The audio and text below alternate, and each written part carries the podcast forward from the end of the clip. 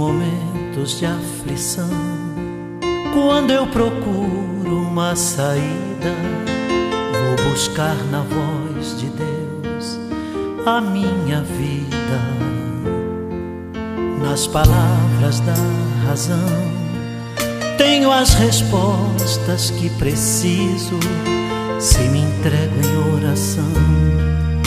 Volta o sorriso. Se apesar da minha cruz eu abro um novo testamento e no exemplo de Jesus eu me sustento. Na coragem de Moisés, guiando o povo no deserto, eu aprendo a caminhar no rumo certo. Santa Bíblia, livro dos livros, sonho dos sonhos, cura das curas. Santa Bíblia, paz verdadeira, linda luz mensageira do Senhor das alturas.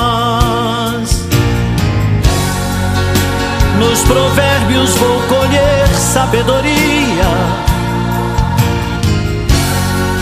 Lendo os salmos eu afasto as amarguras. Na ressurreição de Cristo, um novo dia. Me alimento das sagradas escrituras.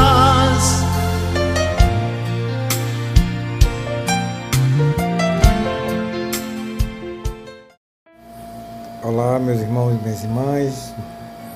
Espero que estejam bem nessa quinta-feira. Iniciamos mais, mais um podcast dessa semana, que ainda continuamos com a leitura da Bíblia, né? o entendimento da Bíblia. Então, iniciemos em nome do Pai, do Filho e do Espírito Santo. E gostaria de falar um negócio para vocês interessante. Eu estava pesquisando, fazendo minhas pesquisas aqui para poder levar para vocês um pouco desse conhecimento da Bíblia, né? E vi uma, uma formação, uma, uma palestra, um comentário, um bate-papo do padre Paulo Ricardo. Ele estava fazendo naquele momento é, uma diferenciação entre a nossa Bíblia católica e a Bíblia protestante. E no decorrer desse, né, dessa, dessa formação e informação, ele falou da, da, da Bíblia lançada pela CNBB. E eu fui me inteirar direitinho sobre isso, entrei no site da CNBB, verifiquei. Gente, é uma Bíblia, como ele mesmo disse, espetacular, muito instrutiva, de uma forma de você fazer uma leitura da Bíblia muito mais fácil, com uma linguagem apropriada, não tirando todos os contextos e conceitos que tem na Bíblia. Né? Então, provavelmente a foto que vocês vão estar vendo aí no podcast será a capa da Bíblia. O que, eu fiz? Achei tão interessante que mandei buscar uma Bíblia para mim. É, custou no site da, da, da CNBB R$ reais mais R$ reais de frete. É R$ reais e pouco o valor dela. Mas, segundo informações que eu tive, aqui na Paulus parece que tem no valor de 30. Bem, eu não pesquisei, não, então paguei esse valor. Que demoraria em torno de 25 dias para chegar. Chegou com, com menos de 10 dias, inclusive no domingo passado, chegou na em, em nossa residência. Impressionante. Eu comecei a pegar e ler, e eu e vocês, eu vou pedir permissão para vocês para lerem essa introdução e o que que essa Bíblia da CNBB fala né, sobre a Bíblia. É impressionante, uma coisa realmente muito linda e maravilhosa. Né? E depois vamos voltar novamente, até porque parte da leitura que eu vou fazer com vocês agora é, foi o que nós já conversamos né, e coisas que vão vir para o futuro também. Nós temos aí, eu acho mais um, mais um final de semana para a gente concluir a nossa leitura da Bíblia. Hoje são 17, então nós temos mais o dia 24 para finalizar a nossa leitura. De qualquer forma, é, segue aí para vocês, que é parte da introdução da leitura dessa Bíblia da CNBB. Papel, tecido, capa, realmente é, é um negócio muito lindo, muito bonito mesmo. Então começa assim. Bem-aventurado o leitor e bem-aventurados os que ouvem a palavra da profecia e aguardam. Isso aí está em Apocalipse 1.3. Aí vem dizendo o seguinte, abre aspas para a CNBB. A Bíblia é como o horto concluso do cântico.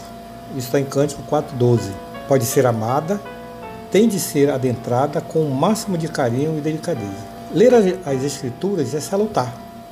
Isso está lá em 2 Timóteo 3, de 15 a 17. Mas exige um coração generoso. Olha só, gente. Precisamos estar aberto para ouvir essa palavra.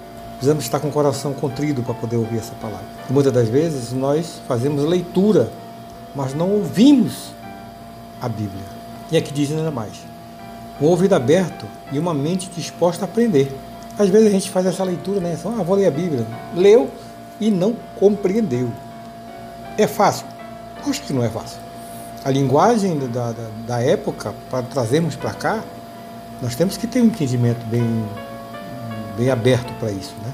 Continua. Algumas vezes as palavras da Bíblia nos tocam diretamente, outras vezes exigem estudo para que o seu sentido, mesmo se não pode ser esgotado, pelo menos não seja falsificado. Para este fim, servem subsídios, comentários e notas. Olha só, não ser falsificado. Gente, uma das preocupações que nós temos quando levamos a palavra na reflexão, na homilia, é de não termos um pensamento próprio disso, porque ela é interpretativa. Muitos dos meios aí fora fazem uma interpretação errada, como mesmo se você olhar para a nossa justiça, é, é, a lei é uma só, porém a cabeça de cada um juiz é diferente. A lei é uma só, porém ele entende de uma forma, por isso que tem 11, para poder não ter empate em tudo que é canto. Então sempre é um número ímpar. Então a lei é única, porém o pensamento de cada um é diferente. Então eu vou interpretar a lei da, da forma que eu penso e eu vou, eu vou, fazer uma leitura muitas vezes errada e o que me diz aqui que não seja falsificado, porque o entendimento que eu faço às vezes de uma vírgula, de uma, de, um,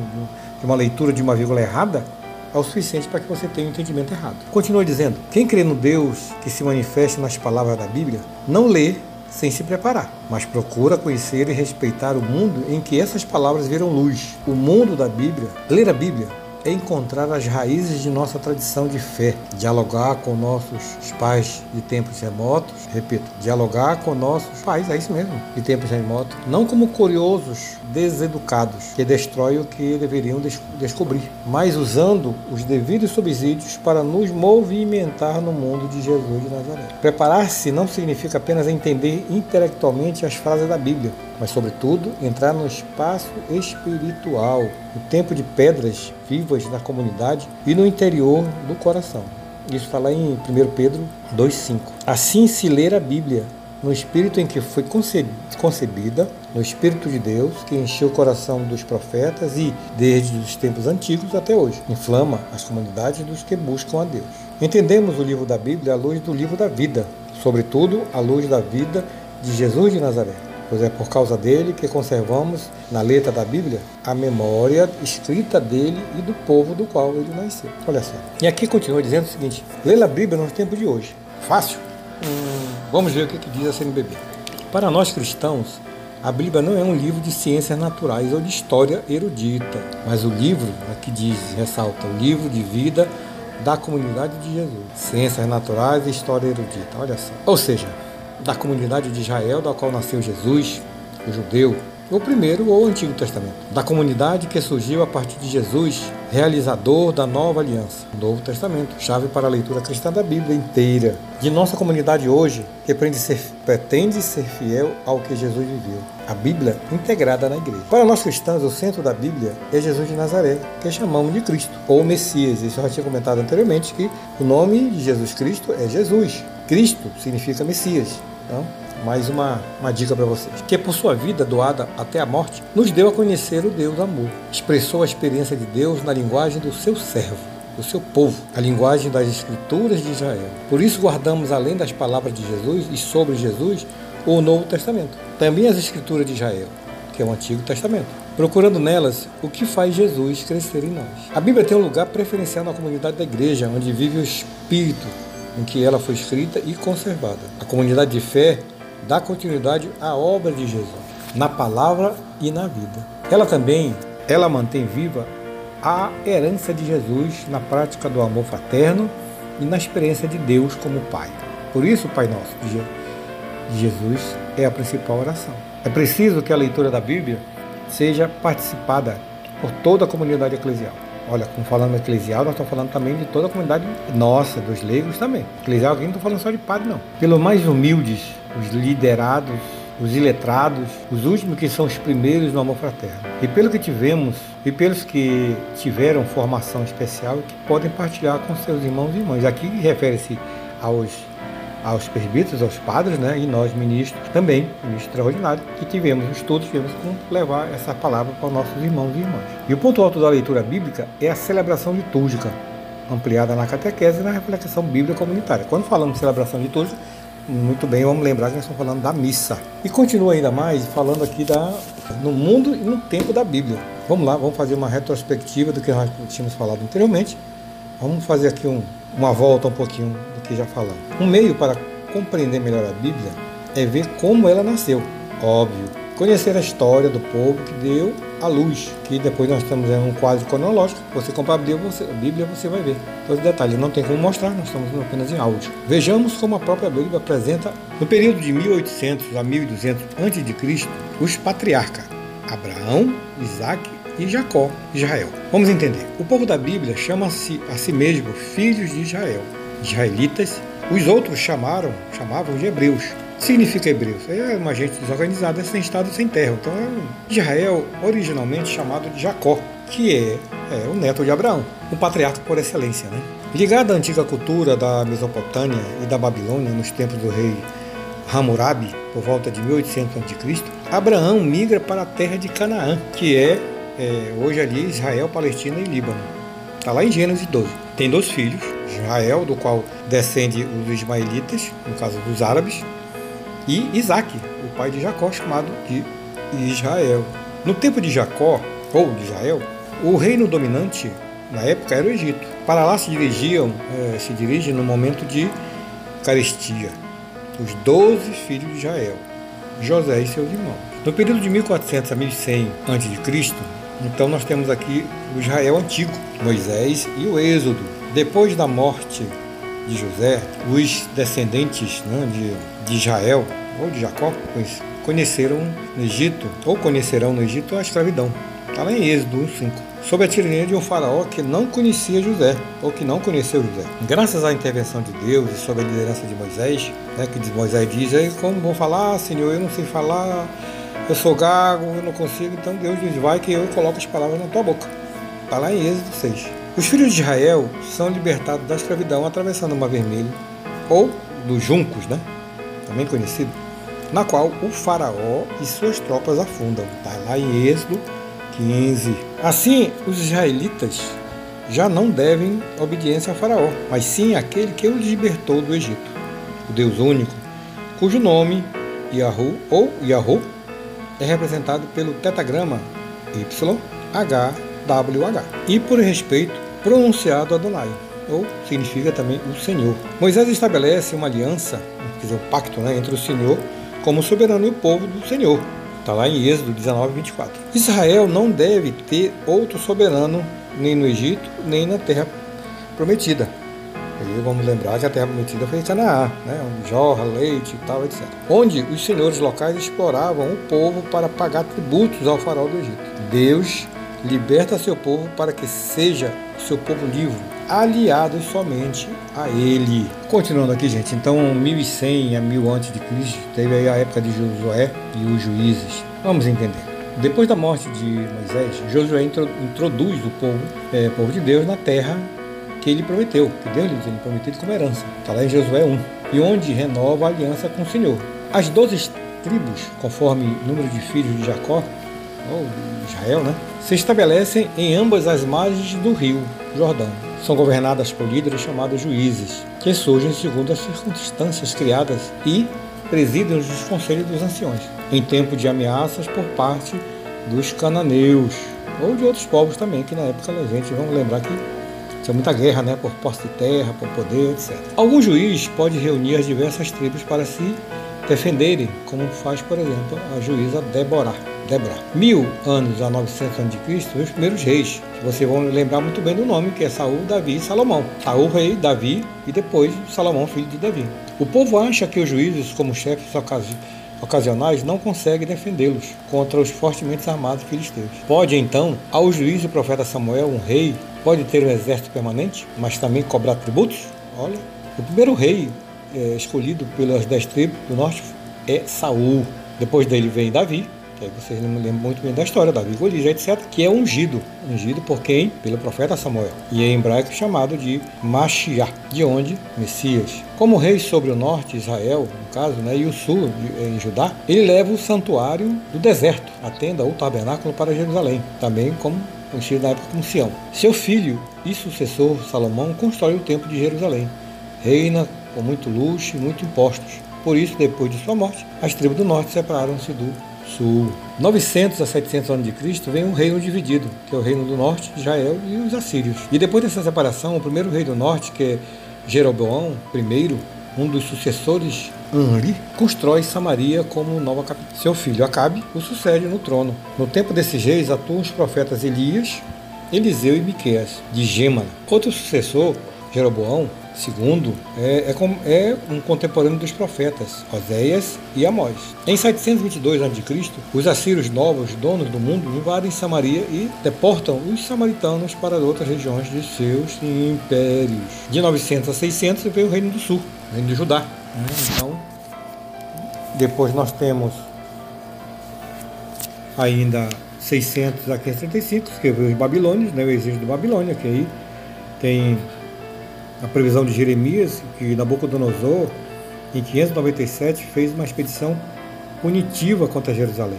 Então, muitas guerras se construíram, se foram feitas por causa de Jerusalém. E lembra que Nabucodonosor tomou Jerusalém. Né? 535 a 335 a.C., o período persa, nasce o judaísmo. Ao voltarem do exílio, os exilados restauraram Jerusalém e o templo. Inicia-se assim o período da, do segundo templo, templo também chamado de judaísmo. 335 a 62 a.C., o judaísmo no helenismo.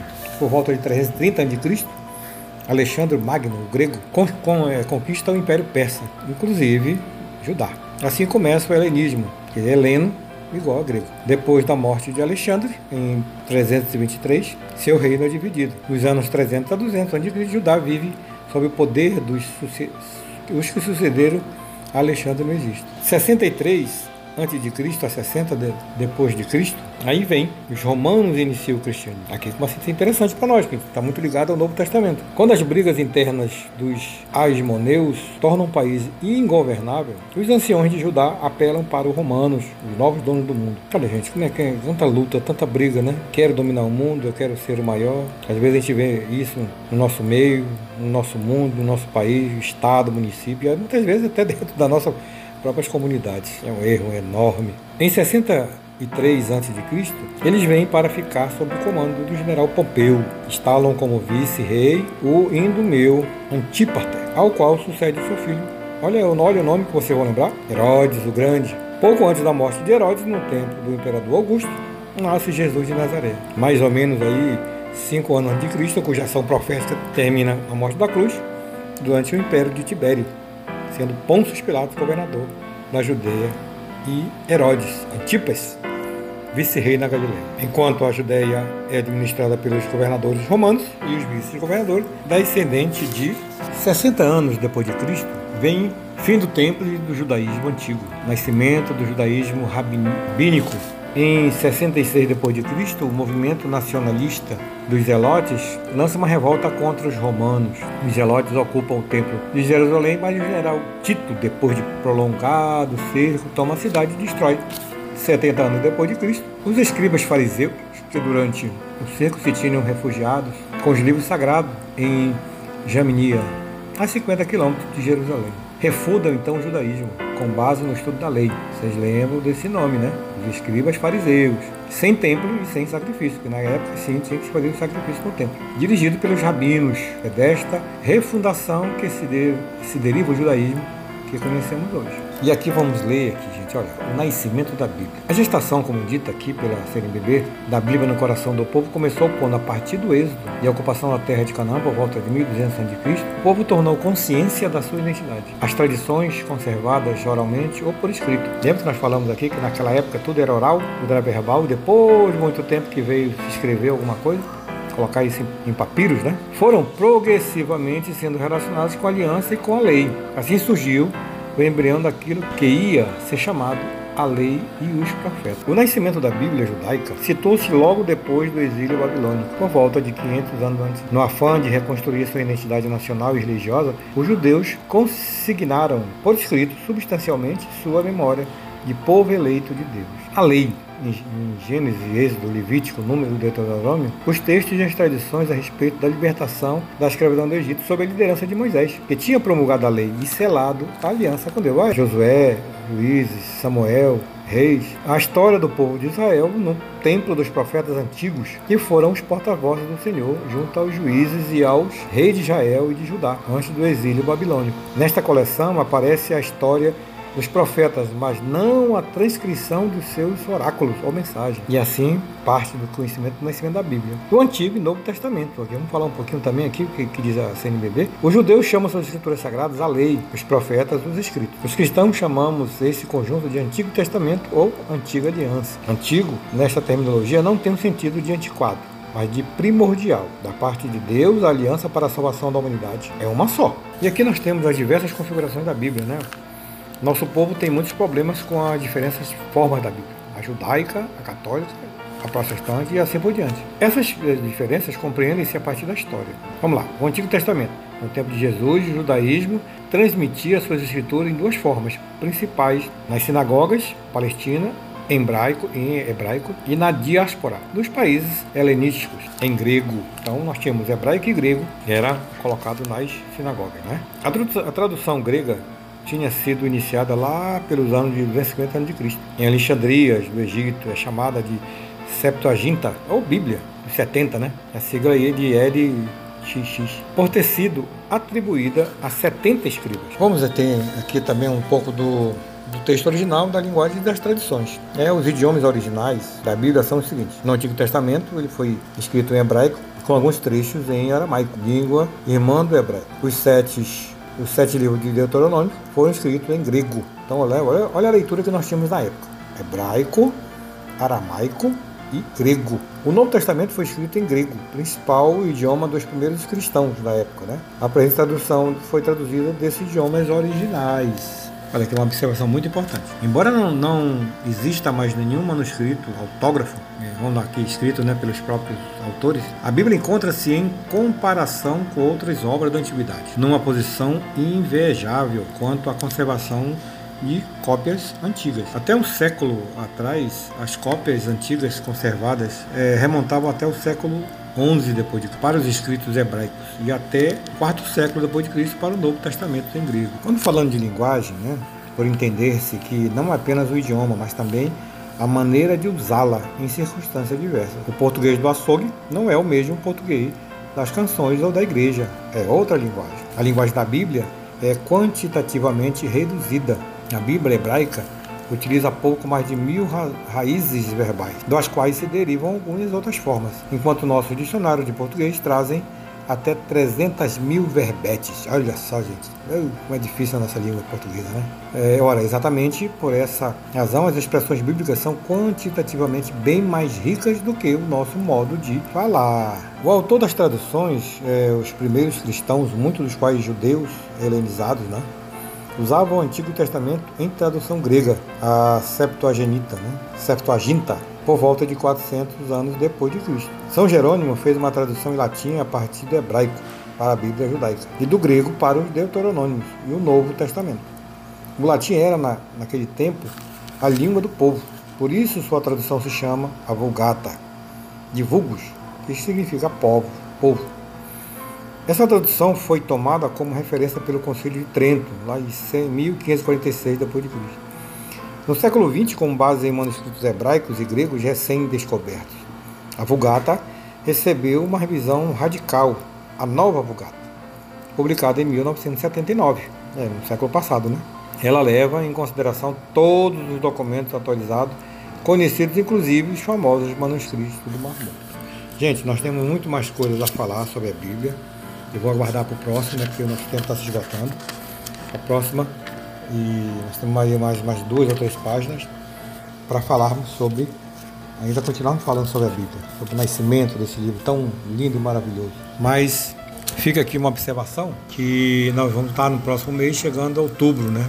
12 de outubro, Nossa Senhora Aparecida, e me foi solicitado três assuntos para o mês de outubro. Uma falando sobre a Eucaristia, assunto muito importante que temos que compreender também sobre isso. Uma outra falando sobre o passo a passo da missa. Vamos, vamos, vamos convir, gente. Nós erramos muito no que está escrito nos documentos da nossa igreja, principalmente no IGMR. Para quem não sabe essa sigla, é Instruções Gerais do Missal Romano, aquela que o padre fica em cima do altar fazendo as suas orações e liturgias eucarísticas. Então nós erramos, nós pecamos muito em função disso. Creiam que muitas das vezes essa catequese não nos é permitida falarmos nem antes nem depois das celebrações.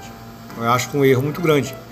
Até porque o povo muitas das vezes vai para uma missa, não sabe como entra nem sabe como sai. Perde justamente o sentido todo daquele momento eucarístico, daquela celebração eucarística. E outro foi falar da, de como outubro, Nossa Senhora Aparecida, é falarmos da, de Maria, fazermos uma Mariologia. Para quem sabe, logia é estudo, Maria é estudo de Maria. Né? Então tem um livro específico para isso aí. Então, se vocês pudessem colocar suas, suas opiniões, suas opções, para quem já vá se preparando para o mês de outubro. Né?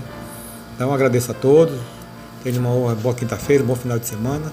Que, se assim Deus permitir, quinta-feira que vem estaremos novamente junto com vocês. Em nome do Pai, do Filho e do Espírito Santo. Amém. Tchau, gente. Vem, Senhor Jesus, o coração já bate forte ao te ver. A tua graça hoje eu quero receber. Sim.